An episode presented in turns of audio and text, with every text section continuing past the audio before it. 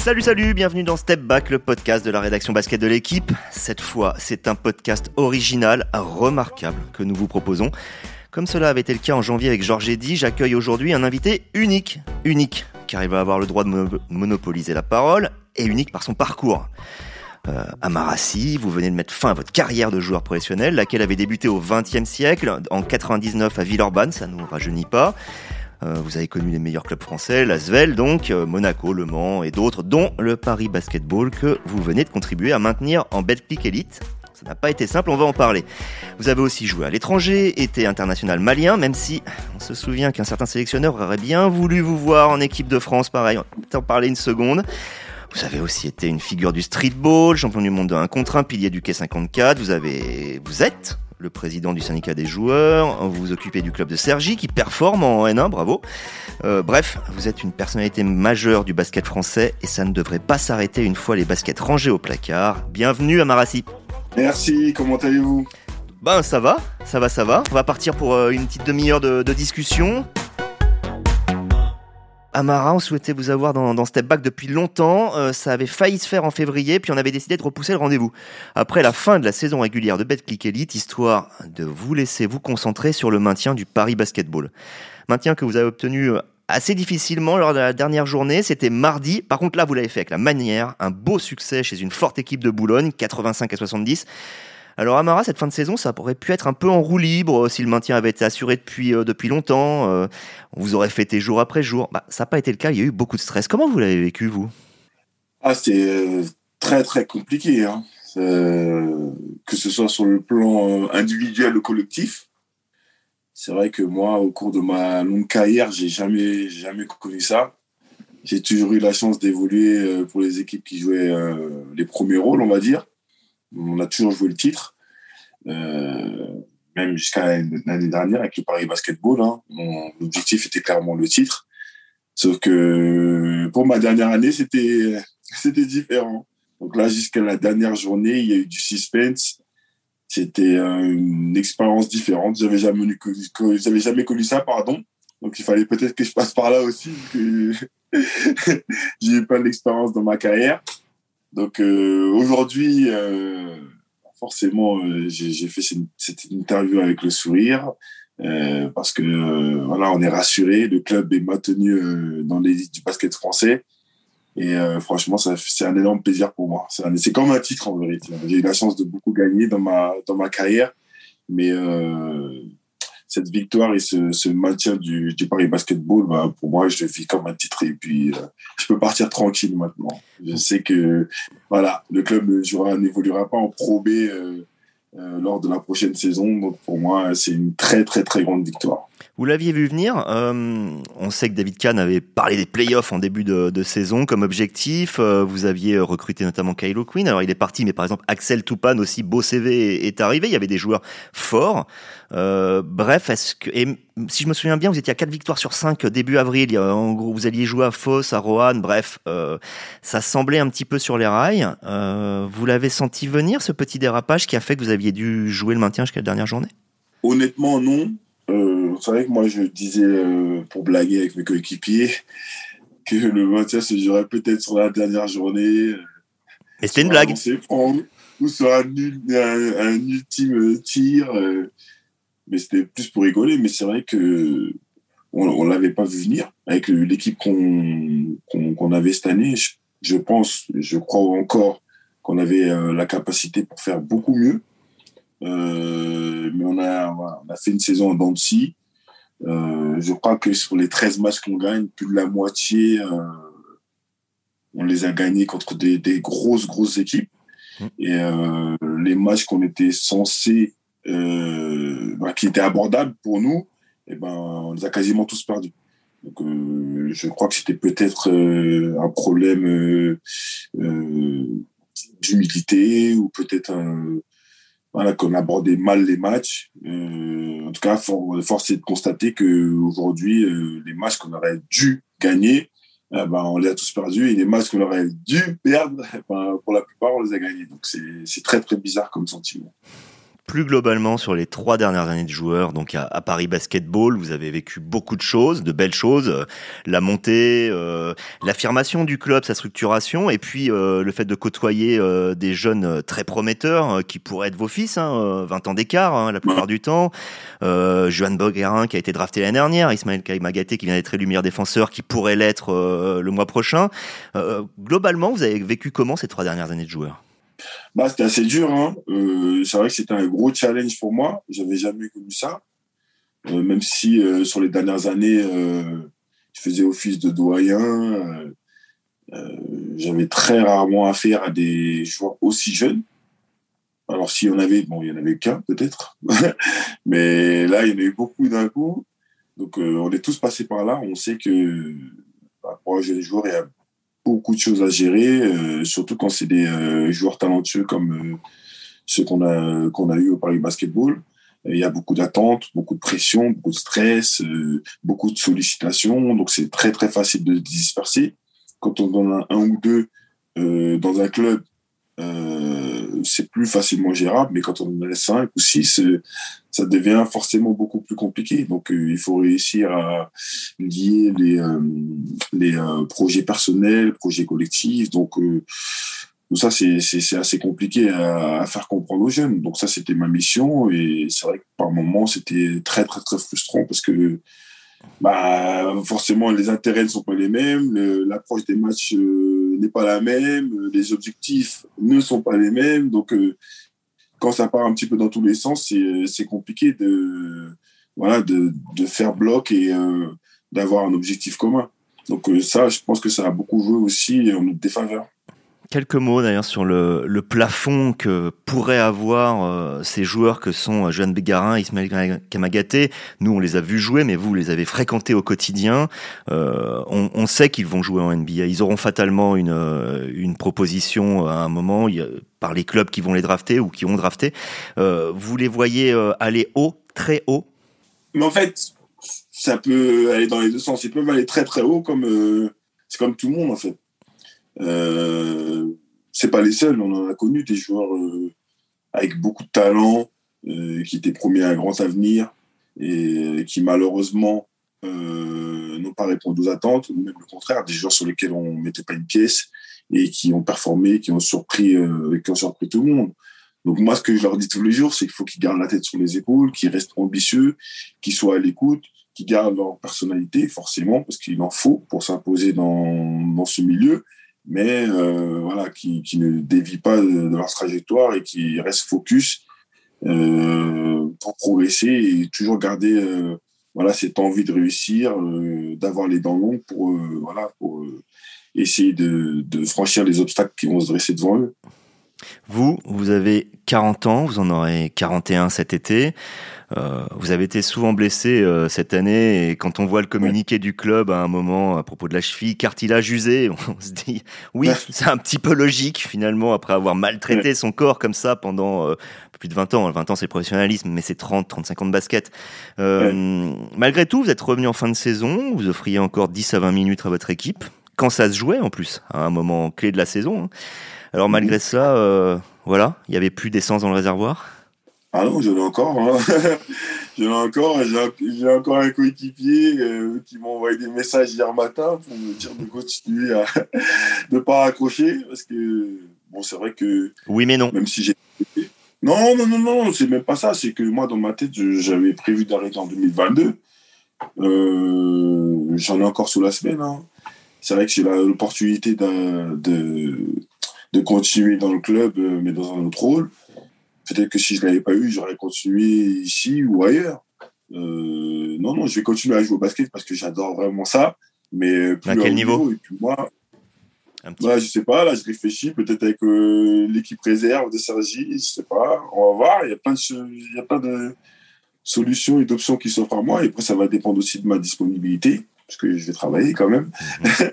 ça faut pas l'oublier, mais euh, en fait moi peu importe, hein, que je joue en tant que professionnel ou que je joue en équipe 2, que ce soit en entraînement, euh, j'ai toujours la même joie de vivre, j'ai toujours cette envie parce que j'aime bah, profondément ce sport et voilà, pour moi, euh, ça change rien, que ce soit sur un, un, playground, un événement street. voilà, ça, a toujours été un Marassi qui aime ce sport, qui est amoureux de ce sport avant tout. Donc aujourd'hui, ça n'a pas pris une ride, même si j'ai pris de l'âge j'ai toujours autant d'amour euh, pour ce sport que euh, à l'époque où j'avais 20 ans ou 25 ans. Et donc la reconversion, c'est euh, directeur sportif du, Paris Basketball, c'est-à-dire c'est la reprise du poste qu'avait euh, Mamoutou Dira, autre grand ancien ailier. Oh, exactement, mais qui est parti en novembre, hein, rappelons-le. Ah, ça va, être un, ça va être un mix entre, entre ça et, directeur sportif, mais aujourd'hui, on est en train de peaufiner la fiche de poste avec David Kahn. Mais euh, ouais, je serai cadre, cadre dirigeant, mais euh, voilà, la fiche de poste n'est pas encore définie. Et puis après, elle peut aussi évoluer. Comme me l'a très bien dit David, euh, le but, c'est pas euh, que je m'ennuie, que ça me plaise pas. Si voilà, on définit quelque chose et que on, s'aperçoit que voilà, je suis pas épanoui et que ça ça m'intéresse pas, ben, on changera. Le but, c'est de, voilà, de, de profiter pleinement de, de mes capacités pour, pour aider le club. Donc pour ça, il faut que je fasse quelque chose qui me plaise. L'entraîneur euh, Jean-Christophe Pratt, je crois que ça lui a été demandé s'il serait encore là l'année prochaine. Il m'a dit oh laissez-moi retomber.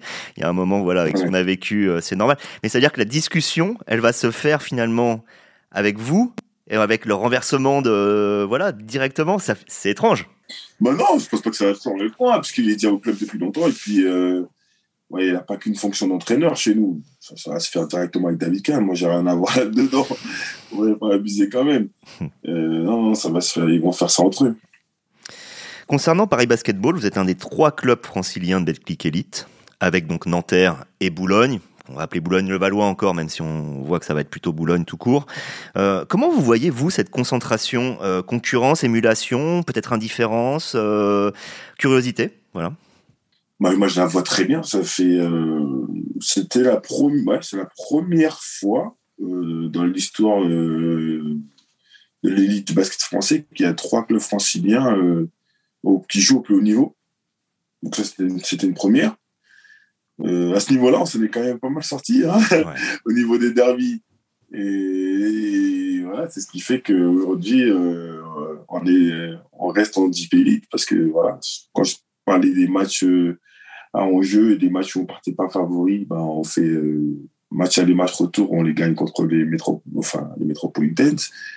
On gagne, euh, on perd à domicile face à, à euh, pardon, à Nanterre, mais on joue un beau match et on va s'imposer là-bas. Donc sur les quatre rencontres, on en gagne trois. Donc c'est pas mal, c'est pas mal. Je pense que c'est une rivalité qui est saine. Euh, qui apporte beaucoup au basket euh, parisien, puisque lors de ces euh, quatre rencontres, et eh ben, c'était guichet fermé à chaque fois. Donc ça veut dire que ça intéresse le public parisien. Vous êtes trois clubs très différents euh, entre le côté assez familial de Nanterre, le côté élite revendiqué de, Boulogne, et vous, la volonté notamment de séduire un, public assez jeune. On, on a l'impression qu'il y a une réelle complémentarité et que c'est peut-être ça qui permettra à terme, justement, à, vos trois clubs de pouvoir vivre ensemble dans, dans sans que ça pose de, problème. C'est aussi comme ça que, vous le voyez? Ah, mais c'est clairement ça. c'est clairement ça. Aujourd'hui, euh, il y a une hiérarchie même, on, peut dire, qui qui, est visible. Hein.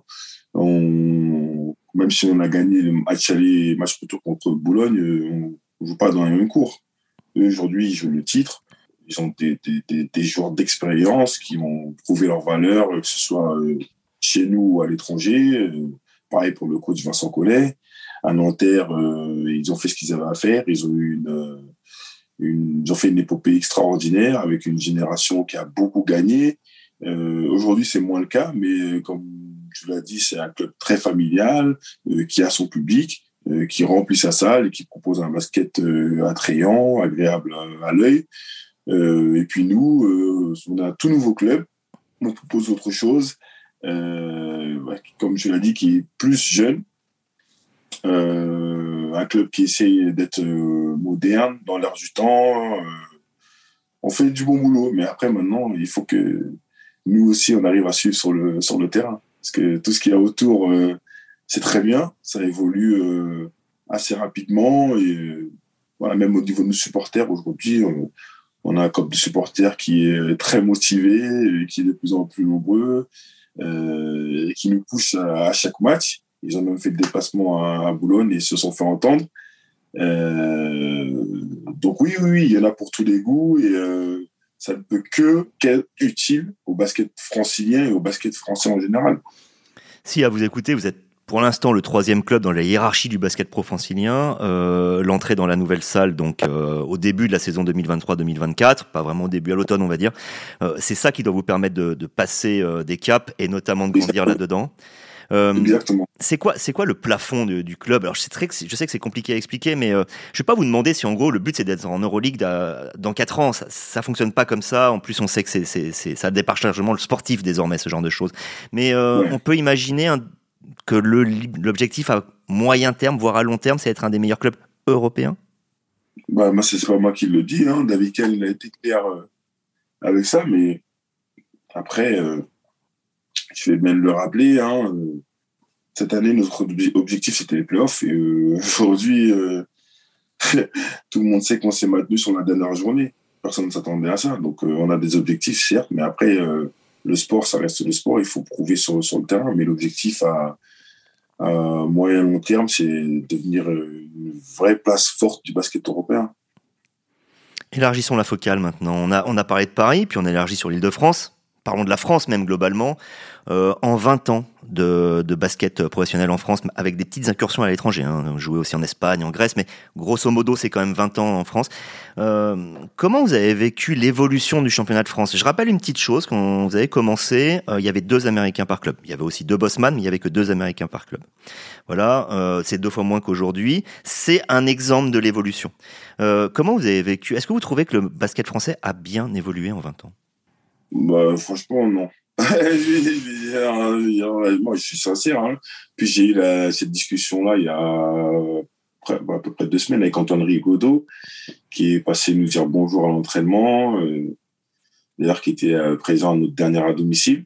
Et je lui ai posé la question parce que justement, moi, j'aime bien euh, voilà, discuter de basket avec avec n'importe qui. Donc, Mais là, c'est pas n'importe qui avec, l'occurrence avec euh, un, des plus grands joueurs de, l'histoire du basket français et même euh, du basket européen. Euh, donc, ce soit des coachs, des, des joueurs, même des jeunes. Hein, je parle avec, j'aime bien parler de basket tout simplement. Donc, je lui ai posé cette question et lui, ce qu'il me répond, et c'est intéressant, il me dit que aujourd'hui, bah, c'est ce que je crois aussi, c'est que les joueurs, ils sont beaucoup plus fort individuellement, plus athlétique, ça c'est une certitude, mais beaucoup moins fort mentalement. Et QI basket aussi beaucoup moins élevé.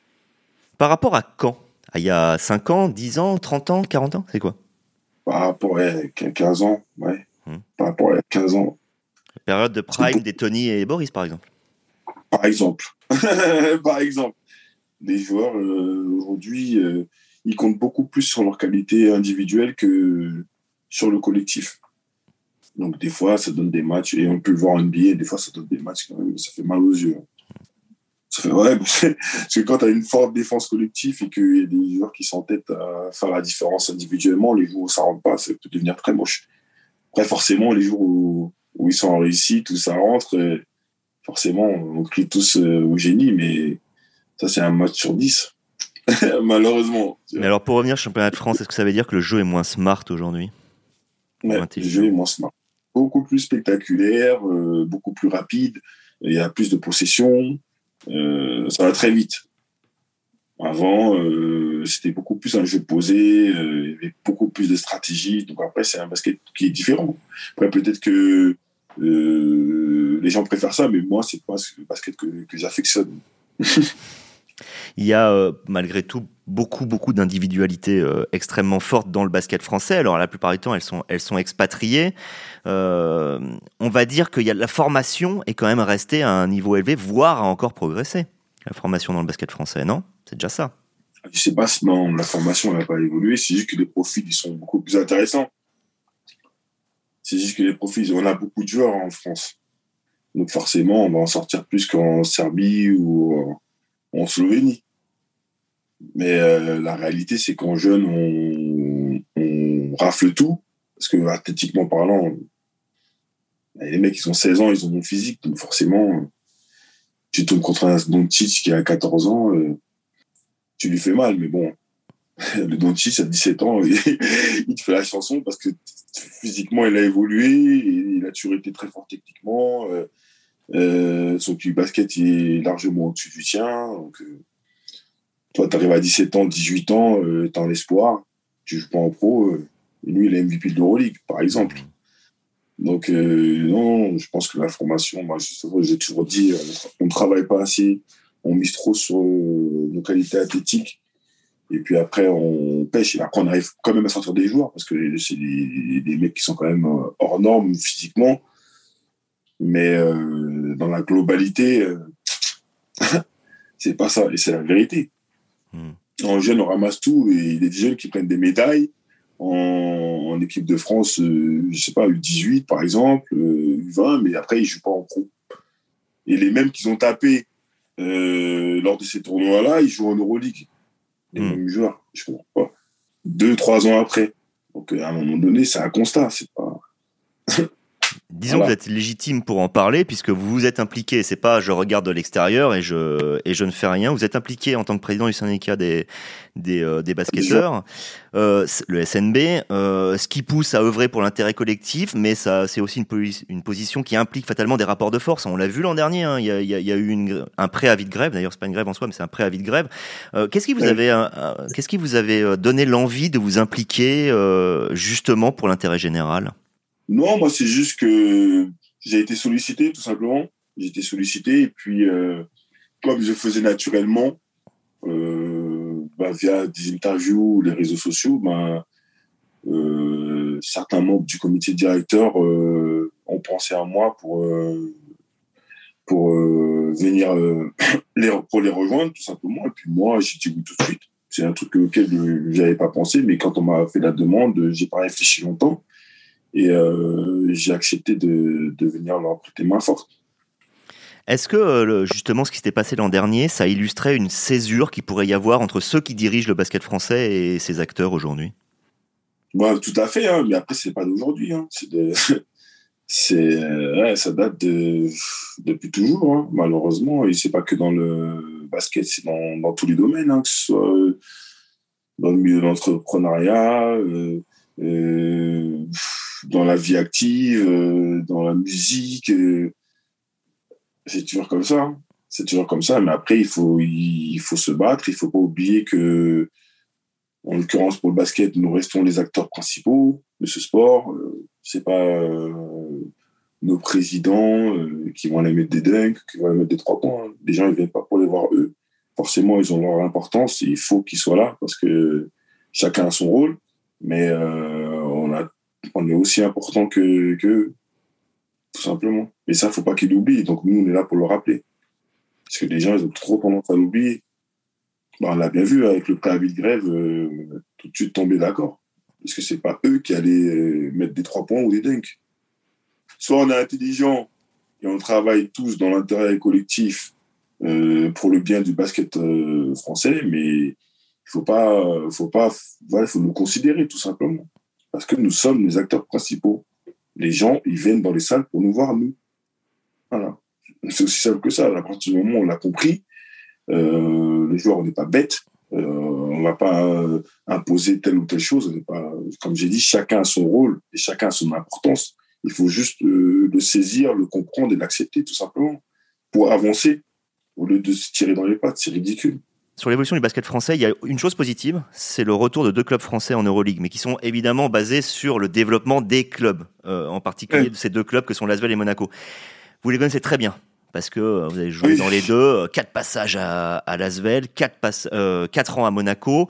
Euh, quel est votre regard sur l'évolution de ces clubs, le fait qu'aujourd'hui soient capables ben, justement de s'imposer, de rester en Euroleague, euh, de, de, de, proposer des budgets supérieurs à 10 millions d'euros? Est-ce que c'était quelque chose qui se voyait arriver? Et voilà, quel est votre regard là-dessus? Bah, Pour ma part, si on m'avait si dit ça il y a encore 10 ans, je n'y pas cru. Mais euh, depuis quelques années, enfin surtout avec la euh, on voyait la volonté euh, de Tony de, vraiment euh, s'inscrire dans la durée et de faire de Villeurbanne un des clubs les plus importants en Europe. Et puis depuis l'année dernière, avec l'arrivée de Monaco, ben, bah, ça a pris une ampleur encore plus importante. on sait que l'année prochaine aussi, ils vont mettre les moyens pour jouer le titre, carrément. donc ça va très vite beaucoup plus vite que qu'on pouvait l'imaginer.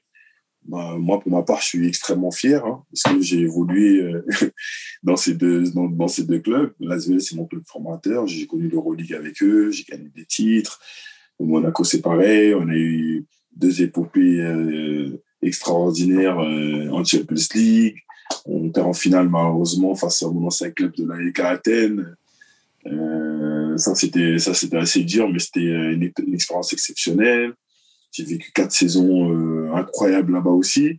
Donc, euh, c'est deux clubs dont je suis très, très fier et j'espère qu'ils vont vraiment réussir. On va passer à la dernière partie de l'interview, la partie plus émotion, anecdote, euh, voilà. En 20 ans, en même en, carrière de joueur qui dépasse les 20 ans, on va dire 30 ans, euh, qu'est-ce qui vous a plus marqué? Est-ce que vous avez des, immenses joies dont vous, vous, y pensez encore aujourd'hui Peut-être des regrets euh? il y, a, tout qui me passe par la tête. Hein. Forcément, l'une de mes plus grosses joies, c'est ce premier titre avec Asvel, attendu depuis plus de 20 ans par le peuple villeurbanais. On est en quelle année là? 2002, non? C'est l'année Tanjevic 2002, exactement, où euh, à la fin, il y a ça joue sur une dernière possession, il y a un envahissement de terrain.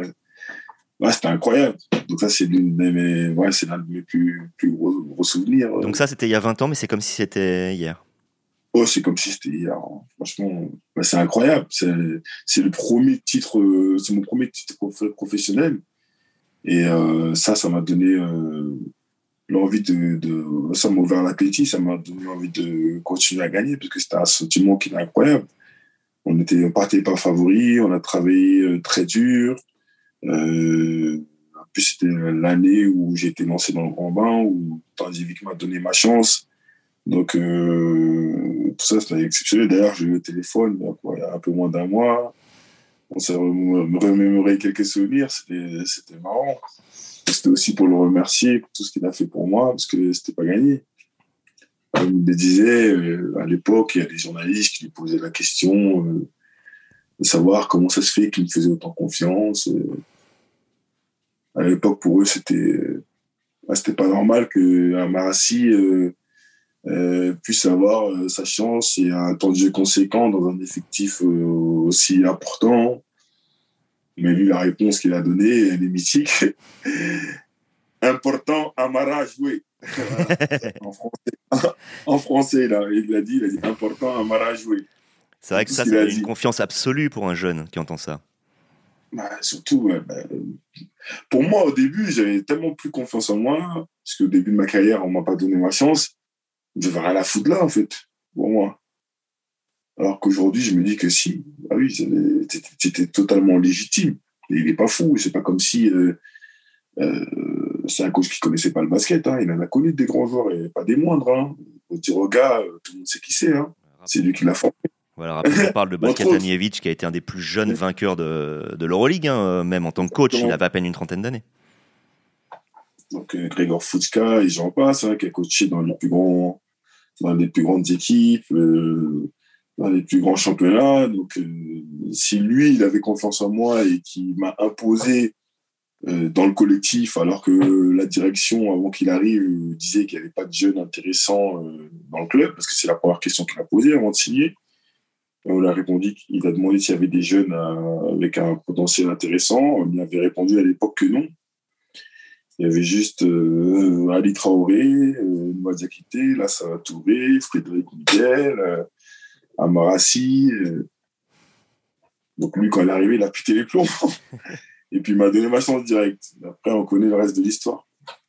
Ouais, une belle histoire. Euh, est-ce que dans les regrets, il pourrait y avoir euh, celle de ne jamais avoir joué en équipe de France, sachant qu'évidemment, ça va être aussi une grande fierté d'avoir joué pour le Mali? Attention, hein, je, je ne ouais, pas les deux, mais... Mais je comprends totalement la question, mais je l'ai dit euh, lors de, discours que j'ai pu donner après ma dernière à Carpentier. Moi, j'ai pas de regrets parce que j'entends souvent des gens dire qu'ils en ont pas. Après, peut-être qu'ils sont pas, sont pas sincères, on n'est pas dans leur tête. Mais en tout cas, pour ma part, c'est aucun regret. Parce que, comme j'ai dit, je sais pas, que peut-être que mon expérience avec l'équipe de France, elle se serait mal passée. Je sais pas, même si Vincent Collet m'adore euh, et qu'il voulait vraiment, vraiment, vraiment que je fasse partie euh, de, cette sélection. Euh, je sais pas. Peut-être que ça serait mal passé pour lui, qu'il y a un autre coach qui serait arrivé et qui n'aurait pas eu le profil. Ça, c'est des questions qu'on peut, on peut se poser un milliard de questions. Pareil pour l'NBA, on peut s'en poser un milliard de questions. Mais comme j'ai dit, euh, une chose est sûre, c'est que moi, avec l'équipe du Mali, j'ai vécu des choses extraordinaires. quand j'y pense, là, je rigole tout seul parce que j'ai y a des anecdotes incroyables. Donc j'ai vécu des moments formidables.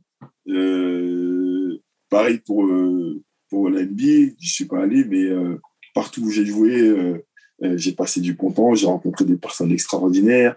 Donc tout ça fait qu'aujourd'hui, je suis quelqu'un d'extrêmement heureux. Donc ça, je l'échangerai pour rien au monde parce que je sais pas si j'ai changé, comment ma vie mon parallèle se serait passé. J'ai même pas envie de savoir, je m'en fous en vérité, puisque aujourd'hui je suis extrêmement heureux et c'est ça le plus important. C'était aux États-Unis que tu avais obtenu ton titre de champion du monde de 1 contre 1, je me trompe pas Ouais, c'est ça, c'est ça, à Los Angeles. Incroyable quand même. Quand on y pense, c'était quoi le, c'était quoi la légitimité de ce, ce trophée? Je, me, me souviens plus comment ça se passait à l'époque. Moi, franchement, ça s'est fait. Euh, c'était bizarre, hein. parce qu'à l'époque, moi, j'étais sponsorisé par Nike et euh, il y avait Tony Parker qui. Euh, Tony Parker et Nike, justement, qui organisaient un tournoi de un contrat à la défense. Donc, moi, ça faisait partie de mes obligations. Il fallait que je participe à ce tournoi à la défense. Donc, euh, bon, de toute façon, si j'avais pas été sponsorisé, j'y serais allé, parce que tout le monde sait que dans tous les tournois, il y a la tête. Euh, donc, euh, donc ça m'a fait rire quand on m'a dit qu'il fallait, dans mon contrat, il y avait ça, c'est drôle. Donc, j'y suis allé et j'ai gagné. Donc, c'était en quelque sorte les championnats de France de 1 contre 1. Et je sais que la veille, avant qu'on participe à ce, cet événement, il y avait une soirée organisée par la marque dans une villa à Paris et elle nous avait présenté euh, un petit peu comment ça se passait aux États-Unis et tout. Et nous, on avait été impressionnés. Je me rappelle à l'époque, euh, c'était incroyable. Et, euh, et moi, je me, j'ai posé la question de savoir s'il y avait possibilité d'aller défier les Américains pour le gagnant. Et on m'a dit à l'époque que c'était compliqué, que ça pourrait pas se faire. Donc moi, à partir de ce moment-là, j'ai plus pensé, j'ai fait ce que j'avais à faire, j'ai gagné. Sauf que trois, quatre mois après, ou un peu plus, on me rappelle pour me dire que l'idée que j'avais eue, finalement, ça se ferait peut-être et que il ferait peut-être un croisement entre les vainqueurs euh, européens, parce qu'il y a eu euh, cet événement en France, en Italie, en Espagne, en Allemagne, contre différents vainqueurs euh, des différentes villes aux États-Unis, pour savoir qui était le boss ultime, entre guillemets. Donc voilà comment ça s'est fait. Et puis moi, j'ai eu la chance de jouer à Sergi contre le boss américain que j'ai battu. Et puis après, j'ai joué les demi et les finales à Los Angeles, où je gagne contre le boss de New York. Donc ça, forcément, c'est un événement qui aura marqué euh, toute une génération et pas que, puisque aujourd'hui, même les jeunes, ils m'en parlent. Je suis plus connu pour, pour ça que pour ce que j'ai réalisé euh, euh, dans le basket professionnel, parce que aujourd'hui, le Battleground, il y a quand même une bonne communication de la part de Nike, même si euh, ça n'a rien à voir avec ce qui peut se faire aujourd'hui. Mais il y a énormément de gens qui m'ont connu par ce biais-là. C'est intéressant parce que tu fais justement le lien avec ma toute dernière question. Euh, c'est exactement ce que je voulais dire. C'est vrai que ça avait eu un certain retentissement à l'époque.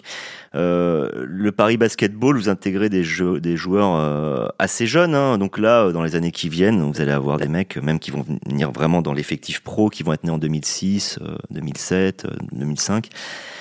Bientôt, on va arriver à un moment où les gens seront, les jeunes sauront même plus qu'Amarassi a été un, un ancien joueur. Êtes prêt à ça? Bah oui, mais c'est comme ça. Mais après, ça, c'est euh, parce que c'est dans notre culture. C'est pas normal. Moi, tous les jours, euh, dès que j'ai l'occasion, euh, voilà, je dis aux jeunes qui doivent aller voir, qui doivent connaître Mustapha Sonko, qui doivent aller voir ce qu'il a fait. je leur envoie les liens pour aller voir les, différentes vidéos, les reportages. Parce que normalement, c'est à nos, à nos dirigeants de faire ça, comme ça peut se faire aux États-Unis. Aux États-Unis, tout le monde sait qui est Karim Abdul-Jabbar. Tout le monde sait qui est Bill Russell, etc. Parce qu'il rend hommage à tous les, tous les joueurs qui ont fait enfin, les, belles, les belles histoires de, de, de, ce sport. Et nous, il faut qu'on arrive à, à, tendre vers ça, que ce soit dans le sport ou dans le milieu artistique, dans le cinéma. voilà, c'est pas trop, trop dans nos culture. Mais ça, c'est important. C'est important euh, que les jeunes sachent ce qui s'est passé avant euh, euh, pour pouvoir apprendre plus vite. voilà, c'est normal. Donc, c'est dans nos culture. Mais après, moi, j'ai jamais fait ça pour pour être connu hein, à la base quand j'ai commencé le basket je pensais même pas que je, deviendrais professionnel hein. moi je voulais juste être meilleur que mon pote qui était à côté et voilà, après, ça s'est fait naturellement, tout s'est fait très rapidement. C'est juste que j'aime trop ce sport et puis c'est tout. Après, si euh, les gens reconnaissent euh, mon talent et, euh, et apprécient ce que j'ai fait, bah, forcément, ça fait plaisir et c'est encore mieux. Mais à la base, on a fait ça pour ça. Eh bah, si, si, le, si des, des, jeunes veulent voir ce qu'était Moustafa Sonko, j'espère que sur YouTube Dailymotion, on peut retrouver le vieux reportage de, Nicolas de Virieux qui était exceptionnel. Puis peut-être qu'un jour, il y aura un reportage d'une heure sur la vie d'Amarassi, sa grande carrière. Merci de l'avoir exploré avec nous aujourd'hui, c'était super, c'était euh, très intéressant. Et puis, euh, ben, bonne chance pour la deuxième carrière. Il y en aura, d'ailleurs, je suis sûr qu'il y aura plein de choses. Il n'y aura pas que directeur. Moi, j'espère, c'est l'objectif en tout cas. Hein. merci, merci beaucoup. Merci encore. À la prochaine. Ciao.